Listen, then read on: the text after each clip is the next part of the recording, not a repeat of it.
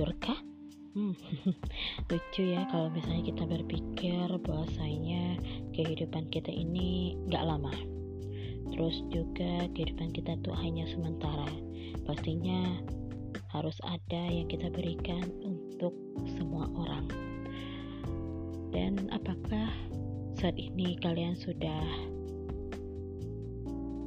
berpikir untuk memberikan sesuatu untuk diri kalian? Misalkan kalian memberikan suatu kebahagiaan untuk diri sendiri, karena harus dimulai dari diri dulu. Kalau diri kita sudah merasa bahagia, pasti kita akan bisa membahagiakan orang lain.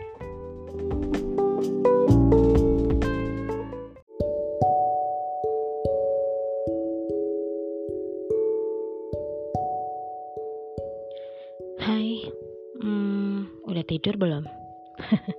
Lagi-lagi podcast aku, mudah-mudahan gak gangguin kalian ya. Kali ini kita akan membahas mengenai kehilangan. Pernah gak kalian merasa bahwasanya saat kita sedang sayang-sayangnya dengan seseorang, ternyata seseorang itu pergi untuk selamanya atau pergi untuk meninggalkan kita?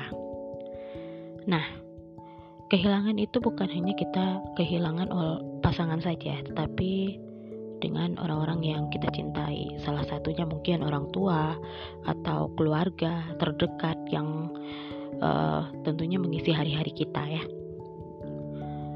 Untuk sebuah kehilangan, pernahkah kita terbayang bahwasanya orang-orang yang selama ini menemani kita, tetapi pada saatnya harus meninggalkan kita?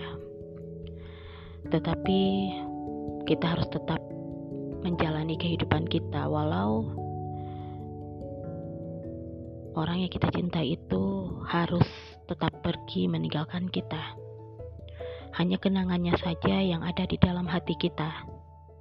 Dan untuk itu kita tidak boleh berlarut sedih karena kehilangan.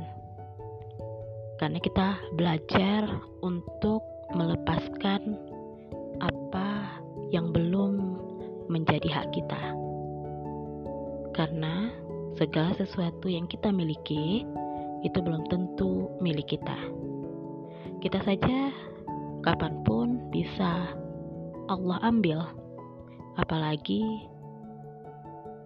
hal-hal yang kita cintai, salah satunya pasangan ataupun orang-orang yang kita cintai.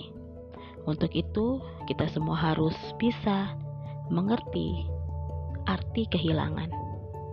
Di mana dari arti kehilangan itu kita mempelajari bahwa kehidupan itu akan terus berjalan. Walaupun kita kehilangan, kita tetap mengingat mereka dalam hati kita.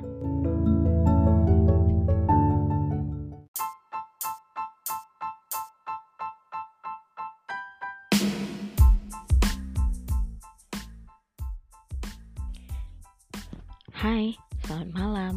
Kembali saya Melavika menemani Anda di podcast saya kali ini.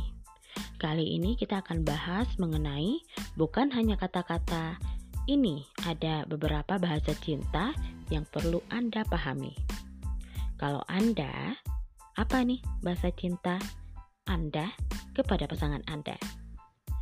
Nah, salah satu masalah hubungan yang umum dihadapi orang adalah perjuangan untuk mengungkapkan cinta. Setiap orang tentunya ingin menunjukkan rasa cinta dan kepedulian kepada pasangannya. Begitu pula sebaliknya.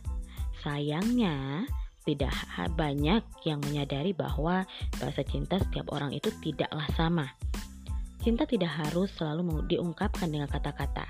Mempelajari bagaimana pasangan Anda menerima cinta akan membantu Anda mengetahui cara terbaik untuk menunjukkan cinta dan perhatian Anda pada pasangan Anda. Berikut, kami hadirkan beberapa bahasa cinta yang perlu Anda ketahui. Apa saja? Nah, orang yang bisa menggunakan afirmasi. Kali ini, yang pertama, bahasa cinta yang kami sampaikan adalah afirmasi. Nah, afirmasi ini sebagai bahasa cinta menghargai pengakuan verbal tentang kasih sayang. Misalnya, sering mengungkapkan rasa cinta, pujian, kata-kata penghargaan, dorongan verbal, dan sering juga komunikasi digital serta keterlibatan media sosial. Ekspresi cinta ini membuat pasangan merasa dipahami dan dihargai. Ini juga sangat cocok bagi orang yang kurang peka dan mengharapkan keterus-terangan dalam mengungkapkan perasaan cinta. Berikutnya tindakan. Tindakan atau pelayanan juga bisa menjadi bahasa cinta. Dengan tindakan, Anda dan pasangan saling berusaha untuk membuat hidup satu sama lain dengan mudah. Ini semudah membuatkan kopi di pagi hari, mencucikan pakaian, atau mengantarkan ke tempat kerja. Orang yang menggunakan tindakan sebagai bahasa cinta percaya bahwa tindakan membuktikan lebih baik daripada kata-kata. Daripada mendengarkan kata-kata, orang-orang ini lebih suka pasangan menunjukkan cinta lewat tindakan. Berikutnya, hadiah.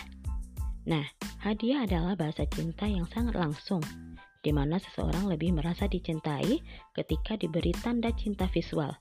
Perlu diketahui, ini bukan tentang materialistis, melainkan lebih ke pemikiran di balik hadiah yang diberikan. Orang yang memiliki gaya hidup menghargai proses pemberian hadiah, seperti refleksi yang cermat, pemilihan objek yang mewakili hubungan, dan manfaat emosional dari menerima hadiah.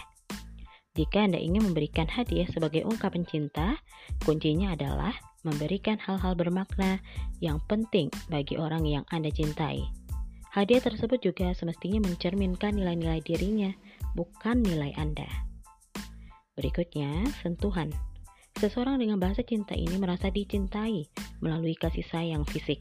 Orang ini menginginkan pasangan menunjukkan kasih sayang fisik seperti memegang tangan, menggandeng, mengelus kepala, atau memijatnya di penghujung hari.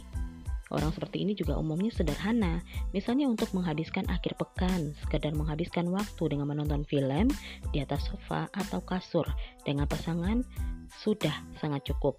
Pada dasarnya orang seperti ini hanya ingin dekat dengan pasangannya secara fisik tanpa harus kencan romantis di luar rumah. Yang terakhir, waktu berkualitas. Orang yang bahasa cintanya adalah quality time akan merasa bahagia ketika pasangannya secara aktif ingin menghabiskan waktu bersama. Bagi mereka, kehadiran penuh adalah prioritas dalam hubungan. Bahasa cinta ini adalah tentang memberikan perhatian penuh kepada satu orang istimewa, tanpa gangguan layar ponsel atau yang lainnya. Mereka memiliki keinginan yang kuat untuk secara aktif menghabiskan waktu bersama orang yang disayangi atau melakukan percakapan yang bermakna. Nah, setiap orang mengekspresikan dan merasakan cinta secara berbeda. Karenanya, memahami perbedaan tersebut dapat memberikan dampak serius pada hubungan. Jadi, apakah Anda dan pasangan Anda sudah tahu kecenderungan bahasa cinta masing-masing? Nah, itulah pembahasan kita kali ini mengenai bukan hanya kata-kata, dan inilah bahasa cinta yang perlu Anda pahami. Semoga bermanfaat dan selamat malam.